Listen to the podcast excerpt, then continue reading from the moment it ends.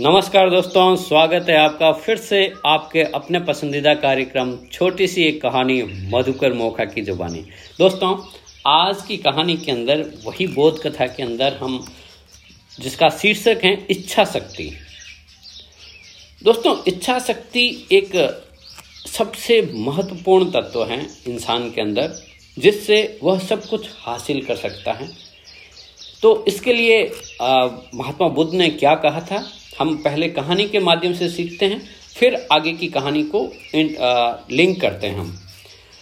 दोस्तों इच्छा शक्ति के बारे में हुआ यह था कि एक बार भगवान बुद्ध के जो शिष्य थे आनंद, उन्होंने पूछा कि भगवान, जल, वायु, अग्नि इत्यादि तत्वों में से सबसे शक्तिशाली तत्व कौन सा है?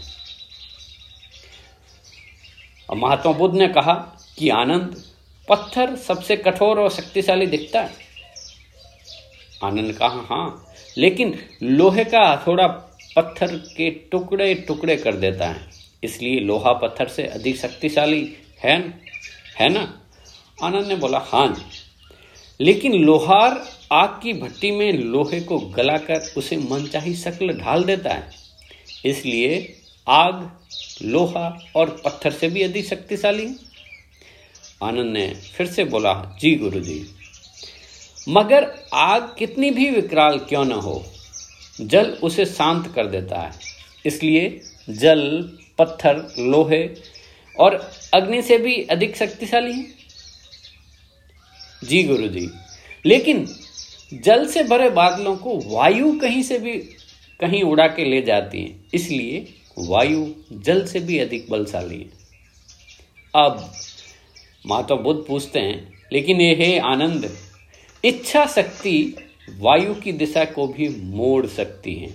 इसलिए सबसे शक्तिशाली तत्व हैं, वह हैं व्यक्ति की इच्छा शक्ति। इच्छा शक्ति से अधिक बलशाली तत्व कोई नहीं है। यदि किसी को काम को अपनी इच्छा से किया जाए तो सफलता ज़रूर मिलती है। और दोस्तों, यही शानदार बात अगर आपने पढ़ी हो मशहूर लेखक नेपोलियन हिल की पुस्तक, अपनी सोच से अमीर बनिए। उसके दूसरे अध्याय में नेपोलियन भी लिखते हैं कि इच्छा शक्ति सफलता का पहला कदम है। जीवन में अगर कोई व्यक्ति सफल होना चाहता है तो पहला कदम ही है इच्छा शक्ति। और इच्छा शक्ति भी कौन सी? प्लेन नहीं। ज्वलंत इच्छा शक्ति। You should have burning desire it's not only merely desire is it's a burning desire वो ज्वलंत इच्छा होनी चाहिए। आपने डॉक्टर बिंद्रा को भी सुना होगा, उनका मशहूर कोट है, वो हमेशा कहते रहते हैं कि आपको वह नहीं मिलता जो आपको चाहिए।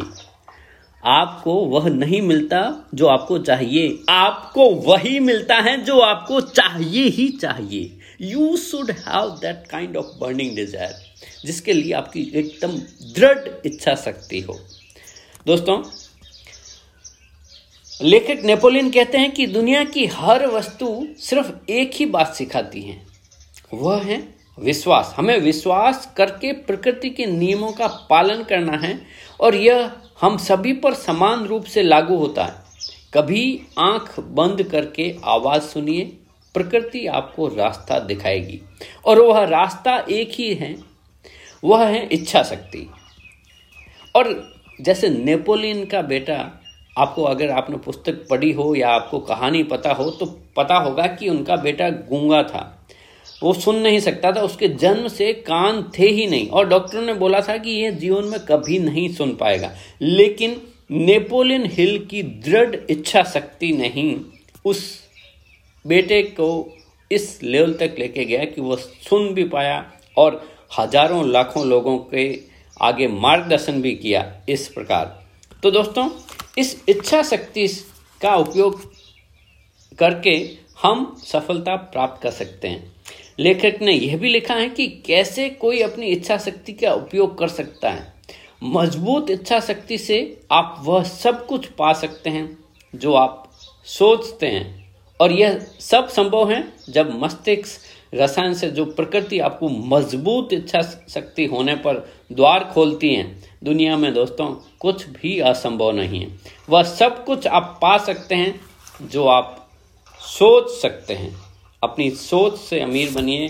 दोस्तों, यदि आप मुझे पहली बार सुन रहे हैं तो मैं आपको यह आग्रह करूँगा, क्योंकि हिंदुस्तान के अंदर भी think and grow rich academy India जिसके सीईओ e हैं श्रीमान सिद्धार्थ शाह साहब। मैं पिछले डेढ़ वर्ष से उनके साथ जुड़ा हुआ हूँ और इस पुस्तक को हर रोज पढ़ते हैं। एक एक अध्याय को हम 21 डेज़ तक समूह में पढ़ते हैं। तो यदि आप में भी जानना चाहते हैं इसके बारे में अधिक या think and grow rich join करना चाहते हैं तो डिस्क्रिप्शन में दिए गए लिंक से टेलीग्राम ग्रुप ज्वाइन कर सकते हैं gateway of think and grow rich दोस्तों, आप तो बस ऐसे ही हँसते रहें, मुस्कुराते रहें, खुश रहें व सुनते रहें छोटी सी एक कहानी मधुकर मोखा की जुबानी। कल फिर मिलते हैं एक नई कहानी के साथ। तब तक के लिए जय हिंद, जय भारत।